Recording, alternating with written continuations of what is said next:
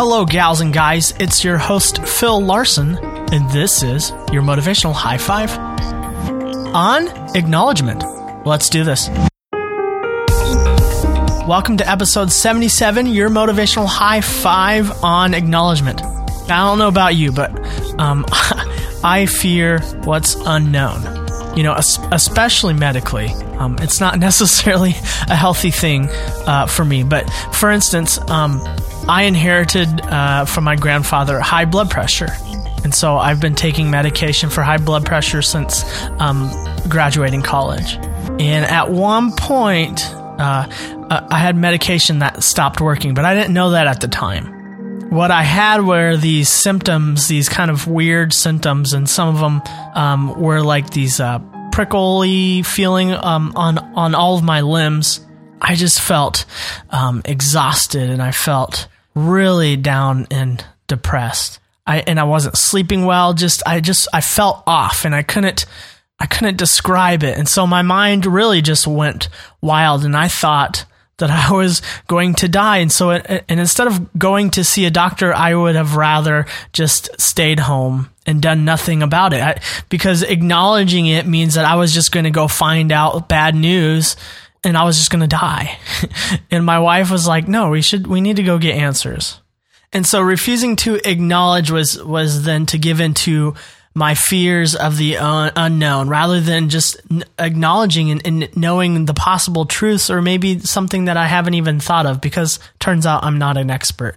Refusing to acknowledge and just choosing to suppress that until the fear goes away, that never works because fear just compounds on itself and truth, really the truth wants to be set free. And, you know, this happens because we find out bad things are bad by bad things happening, whether you want them to or not. So if I did have something really, really wrong with me that, that was going to kill me, I was, I was going to find out when the symptoms got worse and worse anyway. But what acknowledgement does, it sets the mind free by accepting what already is reality.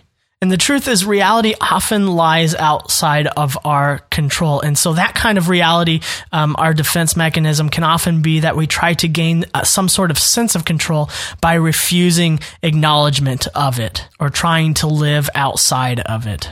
You know, uh, think of someone refusing treatment of something that's treatable or pushing away the pain of their child passing away or someone expressing desire for a deeper relationship with someone else who responds with reasons why they are wrong instead of saying, uh, I'm sorry, refusing to acknowledge the pain.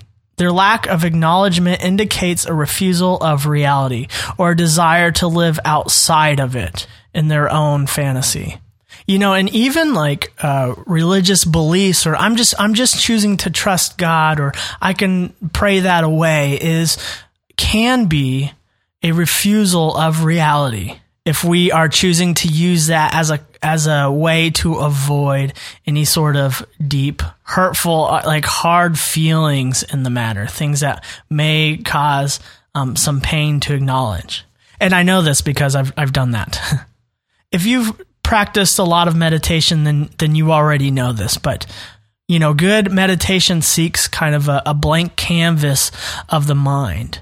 But if certain thoughts or feelings come into play, which they are because you're a complicated human being with an advanced and really complicated brain, if if certain feelings and and thoughts come in your mind, it is good meditation practice to not shove those away because then they will often just come back stronger or become more distracting. Um, a good meditation practice is to what? Is to acknowledge those things. Kind of like um, a cloud floating in and, and hold it for a second. See that it's there, point to it, it's there. And it, what it, what allows you to do is to let go of that cloud and watch it float away um, better because you acknowledge that it was present. When we tune in, we choose to acknowledge reality. And in doing so, we derive a state of ourselves. We, we, we tune into how are we, our, our state. And then that allows us to address anything that needs to be addressed. And acknowledgement is a simple first step uh, towards action. You know, if I went about my entire day uh, fairly normally, but choosing to refuse to acknowledge one thing, and this one thing being that, oh, I have a deep cut um, that occurred somewhere, and I'm bleeding out. If if I refuse to acknowledge such a serious matter, well, it's it's a matter of life and death. But acknowledging, oh, there's a cut, and take this figuratively, it's the first step towards healing. Acknowledgement leads to action. You know, and, and not even that, oh, I have a cut, but then tuning in, acknowledging it and, and the state and to the extent at which I have been cut. Again, then we derive a state of ourselves. Does this cut need a band aid or does this cut need stitches? In a deep and wide cut that needs stitches, a band aid won't ad- fully address it. And you will still be hurt in the end Proper acknowledgement is choosing to see reality for what it is. And this is the point ultimately where we choose ourselves. We choose life because we choose that we want the best for ourselves. And a little bit of self promotion here, but it applies to this message. So hang with me for a second. But um, I'm a songwriter. And so I just launched my pop, my like my dance pop project, and um, I'm just gonna release sing- singles, and sometimes they're gonna feature me singing, and sometimes feature other people. But um, the first song is called "Hope Is in the Falling Down," and this is exactly what it is. Um, that when we choose to live right there in what has fallen down, we allow ourselves to feel that pain. That is when we find the hope. That is when we find what is the redemption you hit your low point. Okay, you've bottomed out. Now you have something to push up from. And guess what? You're only going up from here. First step, acknowledging it. Um, if you're interested in listening uh, to that song, um, the project is called Future Kind, uh, spelled with a PH, a little nod to um, my name, Phil. So, Future Kind, one word with a PH. And the song is called Hope is in the Falling Down and it is everywhere. You can buy it or stream it anywhere. So here we are at the end of this short episode, and what we do at the end of every episode is is choose to acknowledge ourselves and acknowledge what we are learning, and how we choose to do that is engage in um, the science of neuroplasticity. We find a reflection of ourselves in the mirror, and today, as you do that, go ahead and give yourself a little nod, like, "Hey, I acknowledge you. I see you."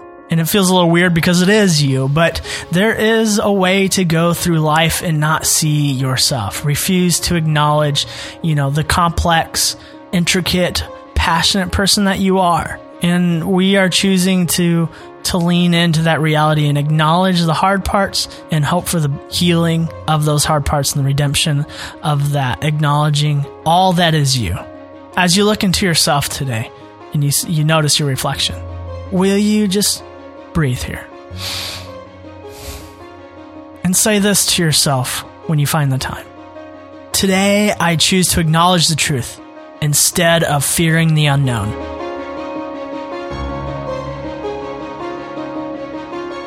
And fearing the unknown is okay. It's it's part of your reality.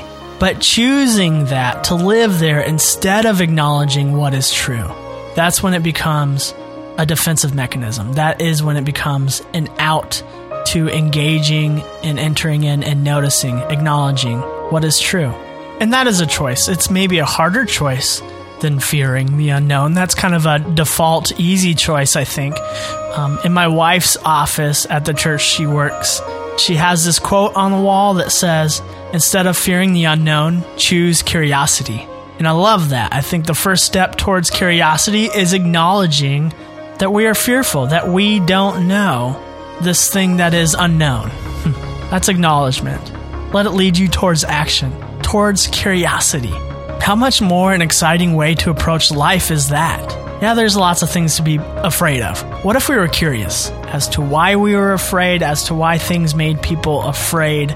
Curious at, well, maybe I don't have it all together. Let's let's figure this out acknowledgement of your limited self that you are not an expert, you don't know it all, and that's okay. Acknowledgement is step one.